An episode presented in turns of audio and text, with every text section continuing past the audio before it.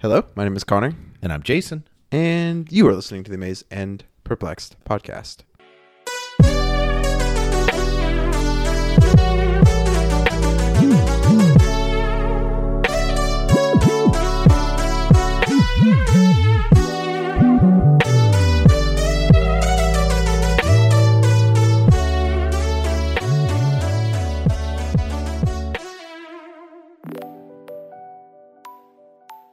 As we said last week, we are jumping into the story of Elijah, and we're not going to read the text. There's just a lot of text that we're going to be potentially covering this morning, this episode. We're going to talk about verses 1 through 16.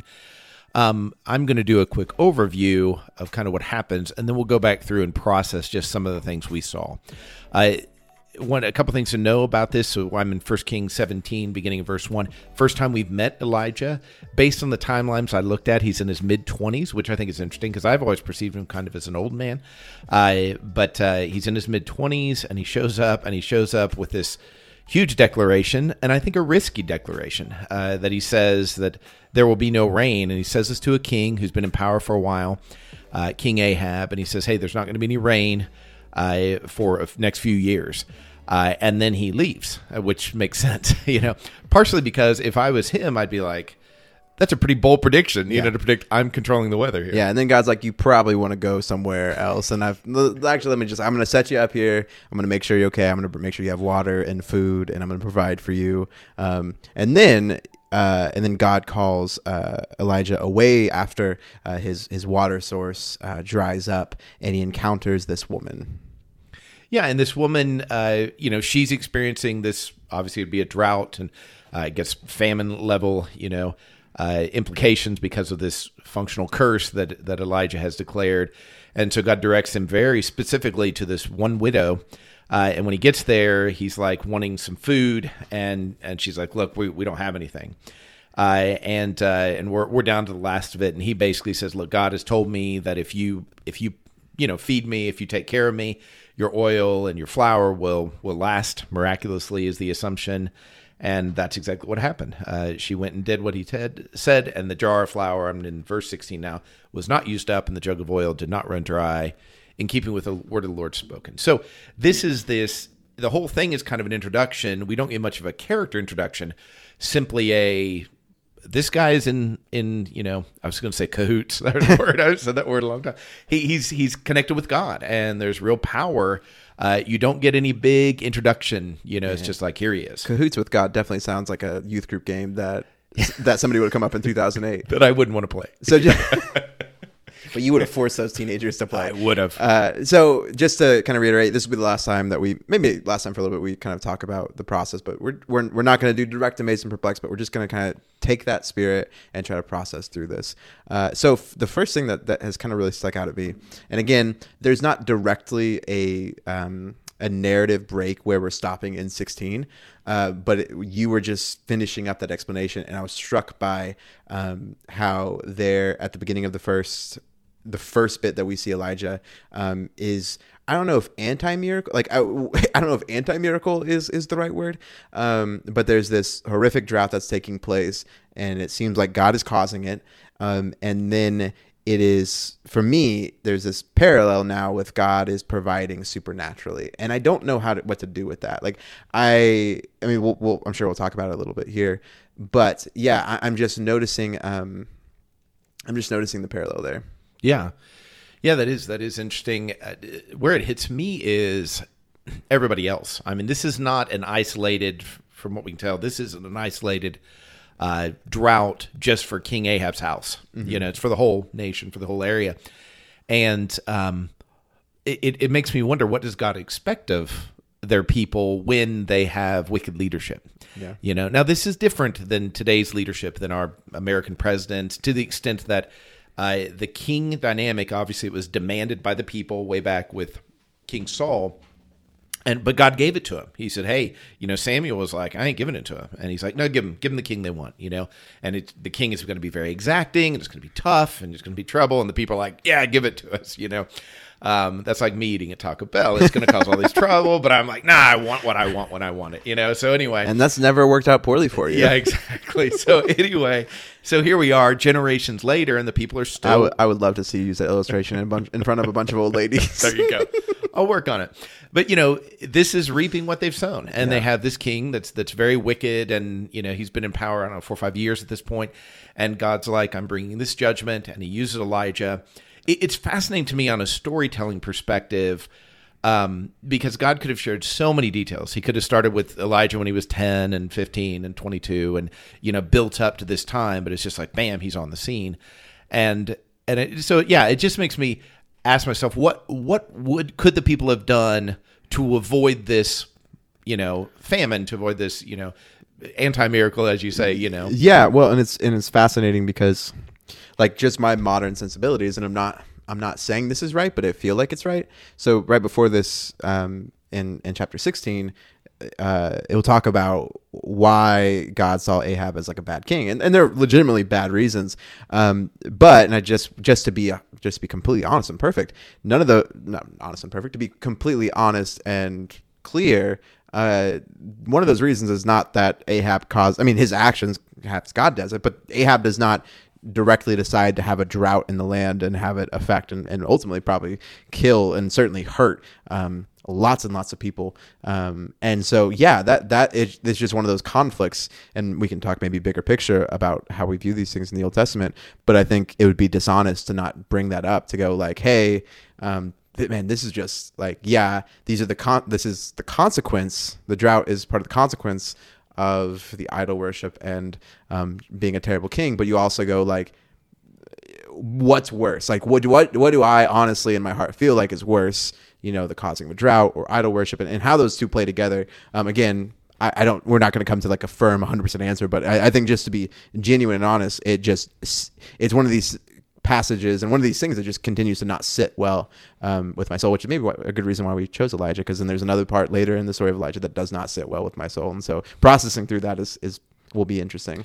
I think that's really good. Yeah, if this was happening today, and I'm not picking on our particular president, I'm simply saying if the president does something that's very displeasing to God, and he says, okay, we're going to do famine throughout the land, my personal response would be, well, that's not, I didn't vote for that guy. I didn't want him. You know, what am I supposed to do? Like, start a revolt? Am I supposed to, you know, shed blood? Am I supposed to storm the Capitol? Yeah. Like, oh, gosh. Like, what am I supposed to do? And even still in that, like, you and I and adults listening still have more sway over what is the government is doing than these people that were affected by the drought would be having with the king. Yeah, right. They didn't vote him into office. Yeah. Not even their neighbor didn't vote him into office. You know, there wasn't at least if, you know, hypothetical president of like a TV show in 2040 does something horrific, you'd be like, well, 50% of the country kind of asked for it, or, you know, I wouldn't believe that, but you could at least, well, maybe they're kind of getting what they're sowing, what they're reaping what they're sowing, but like the responsibility of the people. And again,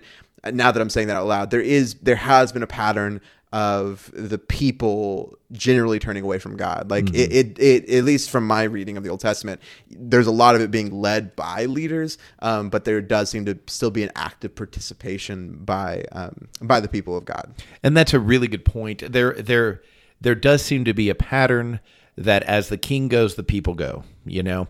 When the king is holy, when the king wants God, and by holy, I don't mean perfect. I mean, there's not one that you're like, oh, that king was fantastic. You know, all of them, we've spoken of David many, many times in other recordings. Man, morally and, you know, just their political power, the way they use it is not fantastic. But if they have a heart for God, if they have a desire for God at all, there's huge blessing on the country. And usually the country is in kind. So I think it is harder to make the contrast. It's harder for me to feel it, I can know it, the contrast between today where we vote for people, but if the president is a Protestant, Catholic, if they atheist, it doesn't really affect me directly in the same way that it seems their kings did, because it was such a different pathway. So that does give me a little better sense of what does God expect, you know, of the people. Yeah, so I'm wondering here, the question that's just popping to my mind is... This is always a question that pops in my mind when I see something in the Bible, or more specifically in the Old Testament, that makes me kind of, shrivel kind of a little bit, kind of inside myself, and want to avoid the question. Is like, does this seem like something Jesus would do? Like, right, Jesus is the perfect embodiment. He's like the ultimate representation of God. Like, he is God, and if God is going to act on earth like that, like he is the perfect example of what we can expect God to be doing. And so, like, does this, and I get this is kind of a microcosm of a bigger question, like for me, this is always something I've struggled with. This doesn't seem like something that you would see Jesus doing. Now, there's a lot of qualifications, and there's a lot of ways that you can approach it, and there are ways that I certainly feel better about it and how I reconcile the text. But like, I feel like you do have to be like, this is not a passage you can just look over and just be like, and easily be like, well, different times, you know, God got happy in the New Testament. You have to really come to grips with what you think here. Are you like, you have to decide, are my modern sensibilities off here? Do I completely trust the reporting of the text? Exactly how it happened, that when the author is speaking as God, that is happening, that it's not just an interpretation. Like, so there's so many different aspects. And I think the thing that I want to just be honest and forthright with is that it's not something as Christians, as followers of Jesus. Jesus believed these things. He honored these texts. And so how do we reconcile them? And they can't, I don't think there's anybody in the sound of my voice that would be like, yeah, cool, God caused a drought, and so we have to do something with that. Mm-hmm. Well, and what's interesting, too, is it's not like God's hiding from this. He directs Elijah. He could have kept that brook with water. He could have kept the ravens coming with food. It's funny because on one hand, it's like the brook dried up, which we would say, oh, yeah, that's a natural effect of when you have a drought, you know. But he's already miraculously making birds bring him food, you know, and so he could easily miraculously keep the brook going, but he dries that up, or allows it to be dried up, to set the stage for him to send Elijah. Maybe because Elijah, and we'll see this as the story unfolds in the coming weeks, but maybe because Elijah, he needs that cause and effect. Mm-hmm. He's not just like, hey, it's perfect here, let's go someplace else, you know. Maybe he needed Elijah to stress a little bit about it as he sees the brook drying up. He's like, no, but either way, he directs him to this woman, and according to verse 12, she's like, I can't help you because I'm just gathering a few sticks to take home, make a meal for myself and my son that we may eat it and die. So it's like God's not hiding from this reality that he created to open the eyes of the people, open the eyes of Ahab, maybe lead to repentance. I'm talking about hopefully. I'm not talking about what actually happens, because he's not doing this for no reason. Yeah, he's doing it for a reason. And I can, not that I need to justify it, but based on what you're saying, which I agree with, trying to figure out, how do you make this loving? You mm-hmm. know, just another framing of what Jesus does. How do you make this a loving act? And just recognize God didn't have to point out people were dying, or at least anticipating death. He leads Elijah there, then does another miracle, or two miracles, if you want to put one for the oil and one for the flour. But plus, where are they getting water? I mean, they don't even bring up that, but clearly that's the anticipation. Yeah, and I think this is something we'll track throughout the story of Elijah, is God, one, I think it's so important you brought up the fact that God is not hiding from this reality that he is helping enact, and he is not trying to minimize the details. He's not trying to hide the consequences and the ramifications of what is going on here. Then also later on in Elijah's story, you will see God putting Elijah in circumstances where the odds are pressed against him.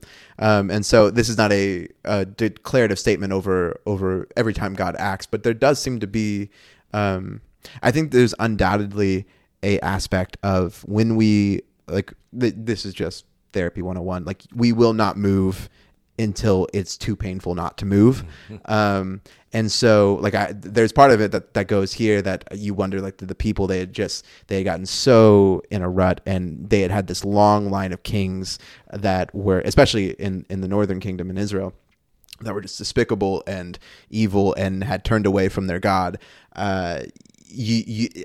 part of, again, like that's part of the way I feel, and not justify, but feel some harmony with the text, realizing that in my own life, unless things get really painful, I will always stick with the status quo. Mm-hmm. And for all we know, and there were prophets that came before Elijah, God often tried to...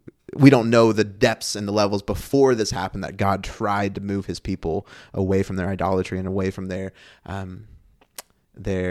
idolatrous worship. Yeah. And I think that is really true. I often think, okay, here's how a story ended up in the Bible in general. And we've even covered some of those. What if the people involved had chosen faith early on, that they hadn't needed that? You know, the way I've heard it say, the pain of staying the same has to be greater than the pain of change for you to actually engage in that new behavior, a new path. And I wonder if when Ahab does what he does in the previous chapter, that if there would have even been an outcry, if God had been like, okay, I got my people. You know, because the thing about God that I think is interesting, and I noticed it especially over the last, 40, 50 years of our country, there's kind of an assumption, if God's kingdom is to come, then Christian people need to take power.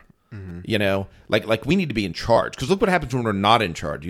Prayer leaves the school, and this, that, other happens, and I think God is not at all interested in being in charge in the way we think. I mean, I think, well, I know that's true, yeah. And I go back even to I think the parable of the wheat and the weeds that we covered several weeks ago about, God creates this world and the enemy comes and sows, and they're like, hey, let's go do some weeding. And he's like, no, let's not. And they're like, I don't know if you've ever had a garden before, but this is how this works. And he's like, no, leave the weeds. This is leaving the weeds, yeah. And I think that that's really important to recognize, is God's issue here isn't, I'm not in charge and I'm going to lead a revolt. God's issue is, my people's hearts have turned from me and I want to wake them up.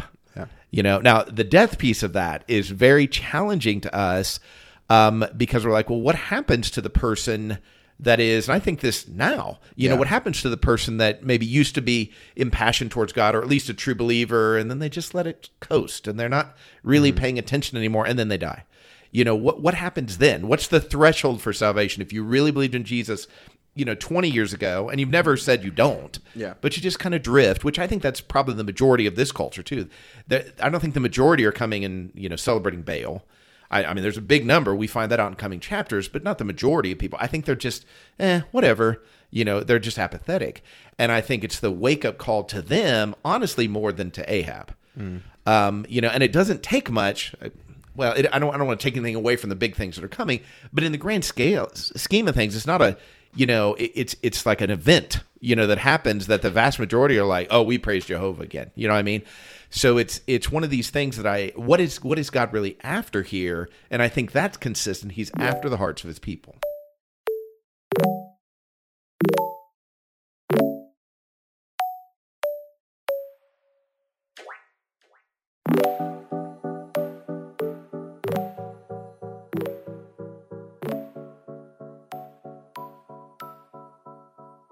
Yeah, no, that's really good. There's so much conversation to be had there. I'm sure we could talk about it for another 5 hours or so. But just kind of moving on to another thing, just for time's sake, I find it utterly fascinating, the pair, like, again, this, I think so much of the Bible is repetition and rhyming and parallels of what had come before, but even just, you see God has this overarching drought that takes place over the land, and it's just this massive cataclysmic movement event, and then you have God working in the minute details of, like, hey, I'm gonna send a raven to bring you food, and that is just so, I just wonder what was going on in the mind of Elijah, to be this instrument, to be somebody probably around my age, maybe a little bit younger, going through this, having God revealed to you. You are then now prophesy. You are now, like, directly going against the king of your country, and you are part of this, the mouthpiece for this new crazy earth-shaking thing, new thing that God is doing here. And then now God is with you, and he's organizing to make sure that birds are bringing you food. Also, you kind of wonder, like, was it good food? Was it bad food? No, but I do find that, when you think about what is to come for Elijah, like, how much of this, and again, I think God is always doing a million different things, but for specifically Elijah, I have to feel the fact that these things happen back to back is trying to communicate something to us about how one, God, the reality of who God is, and two, how Elijah is beginning to know and be grown by God. Yeah. Yeah, I think something interesting that pops up there, I was thinking about the whole dynamic of the food delivery system, and I'm going to go ahead and assume it's not how they feed their babies, because I know just enough about that for that to be terribly disgusting. But it is interesting that bread and meat in the morning and bread and meat in the evening, and it causes me to think, often when I ask the question, hey, is God really noticing me? Is he really working in my life? And I'll have all these blessings around me, but I'll lack this one thing. And I'm like, no matter how good the bread and meat was, there's no indication he's bringing him a variety of bread and meat. Mm-hmm. And I know meat at times was scarce in this culture, so maybe that was seen as an indulgence and a special. And obviously from a dietary, you're getting your carb and your protein piece at least. There's no vegetables on the table here unless he's eating, I don't know, some kind of plants around him. But it's that idea of, because we see this tagged as God's command and God's blessing and Elijah's God's man, we don't question that. But in my life, when my world is surrounded by drought spiritually, I feel if I'm getting blessing, then I feel in tension. How can a good God not ? Or I do start complaining about what I get. Really? Meat and bread again, like back to the Israelites with the quail and the manna. It's interesting how we mark, I think if you hear in today's culture, and this is certainly true in the health and wealth gospel, meaning, you follow me and I'll bless you with all kinds of material things. But I think in general, if we knew, hey, there's a person that all they've eaten for a few years is bread and meat, and they only had a little bit in the morning, a little bit in the evening, wouldn't be like, boy, that guy's really blessed by God. We think, I wonder what God's doing there. Or maybe you should come to church and, that kind of thing. And so it's interesting how I just accept this as, well, yeah, this is a good signal. But in any other setting, I'd be like, first of all, it's totally weird, and that's not trustworthy, trusting birds to bring you food. And then second of all, I'd be like, well, that's pretty bare minimum. Mm. That's bread and meat, it's not much. And so, and I'm not denying the miracle of it. I'm just saying even within the miracle, it doesn't seem like there's this overabundant feel to it. No, that's good. And so you get into the timeline of like, he says, makes his declaration towards Ahab, and then God's like, get out of there, go here. And you just get this rapid turn of events. And then you go into God telling him to leave, and he meets up with the widow. And the widow, basically, God directs it so that Elijah meets this widow at just the right time. You'd mentioned, she says like, hey, I'm going to make this bread so we can, my son and I can lay down and die. And the timing of it is just fascinating, and kind of trying to figure out in your mind, what is God trying to tell us? And what is he trying to teach Elijah and show Elijah with the timing of it all? Like Elijah had he had been doing what he'd been doing for a long time. And yet God in his wisdom decides to not move Elijah to meet this widow until she is at death's door, or till she's about to give up. And so like what that has to say about God's timing and how we're supposed to interact with it, I have no idea. Right. Yeah. Well, and I think it's interesting, the passage in James where it talks about, hey, you should pray. Think about Elijah. And I'm like, okay. And it referenced to, he prayed and there wasn't a rain. He prayed, there is rain. And I'm like, okay, so how much do I internalize that? How much do I say, man, this nation's going in the wrong direction? And I'm not talking about even America. I'm saying wherever you live, this place going in the wrong direction, so I'm going to go make a declaration. Well, to be clear, God told Elijah to say that, so wait for that, I would say. But in general, like how much do I engage in these areas that I don't consider, I'll say it this way, conventional God areas, churches and situations, communities, where it goes from government. I know some people would take that and say, yeah, that means we need to be incredibly active in government, maybe even hold, offices, but at the very least be incredibly active in voting and lobbying and these kind of things. And others would say, well, that's not really our affair at all, . And so I don't think this gives us a clear indication either way. So yeah, I'm with you. There's probably just as many questions as I have answers, certainly. It just stirs that thinking again for me.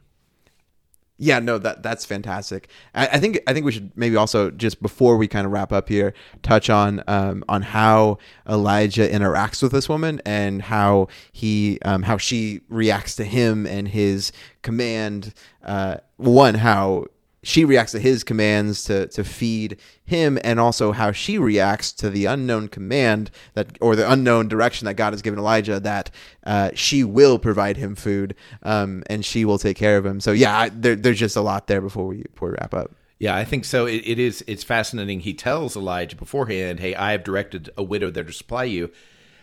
So what does that look like? And I think about this, like when God says, "Hey, I want you to go love everyone," and you go and you're like, "I tried my best to love this person," and the response was, "Shut up," or "I don't need you," or "Get out of here," you know.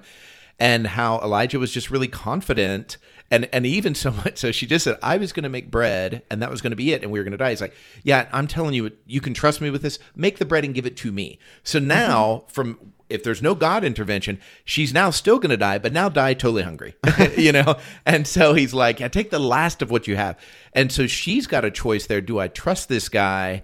And I think it's pretty amazing. I think it's always amazing when somebody trusts the unseen over the seen. Yeah, and you have to commend. And again, it's not a competition, but you look at the faith of Elijah, and you look at the faith of this widow, and you go, man, the widow for me takes so much more courage to and again, she doesn't have direct faith, because you know she calls like your God. She doesn't have direct faith in Yahweh, but her faith and her like acceptance for going that takes more. I don't know if guts is the right word. Than like Elijah has God directly speaking to him, which again, that doesn't mean that that doesn't mean that the person who hears God speaks is immediately going to do exactly what he does. But it's a little bit easier probably than the situation that this widow is put into. And so you have this really cool scenario, right? Where you have this woman who, from what I can understand of the text, doesn't, from the way that she words, the way she talks about, Elijah's God, Elijah's Lord, she doesn't directly, she doesn't subscribe to the whole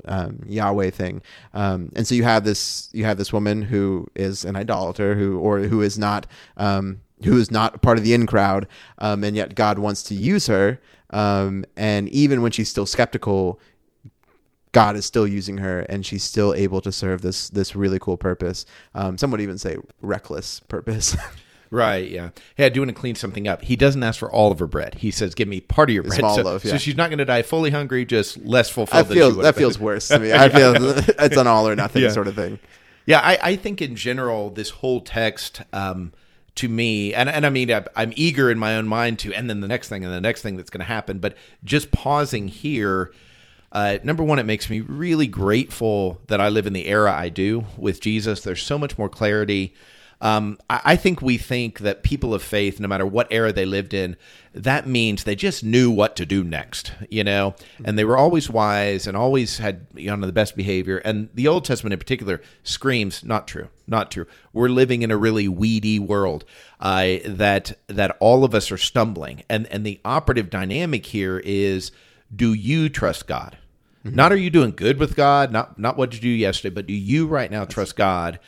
Even if you're like, I don't even know how this would work. So on some level, certainly Elijah just trusted God. That's good. And the same for the woman, the woman just like, okay, I'm going to trust God. And it might be the most baseline. And I always go to Hebrews 11, what is that? Hebrews 11:6, where it says, Hebrews 1 or 11:1 is like, faith is being certain of what you don't see. And it's like, wow, that's a tall order. But then you get to like 11, maybe it's 11:7, and he goes, faith is believing that God exists and he rewards those who seek him. And I'm like, well, that's pretty low. That's like a really low threshold there. Uh-huh. But you understand, wait, that's what he's saying in verse 1 is this idea, it is hard to believe at times there is a God. It is hard to believe he'll reward you, because it can seem really egocentric. Why would you think, Elijah, that he would reward you and not everybody else, that he would make everybody else? And yet he's like, here's what I understood him to have said, and so I'm believing it, and I'm going to assume he'll correct me as we go. That's good. And I think for me, this just popped in my mind when you're talking. I think it's important to remind, like right now, life is, we live in a really, like I said, a great time to live. But there are lots of people around the world, and even in our city, that would consider themselves in the middle of a drought. They're in a situation that is not their fault necessarily, and the world, circumstances, whatever it may be, has put an enormous weight of bad health, of of social stigma or whatever the thing may be. Like, there are people that we deal with every day that would either consider themselves or we would all consider to be in a metaphorical drought. And I even think about what happened recently in Turkey and Syria with the earthquakes and I am very confident that there are people of God who died in that horrific event, and there are people who were deeply affected close by who are dealing with this right now.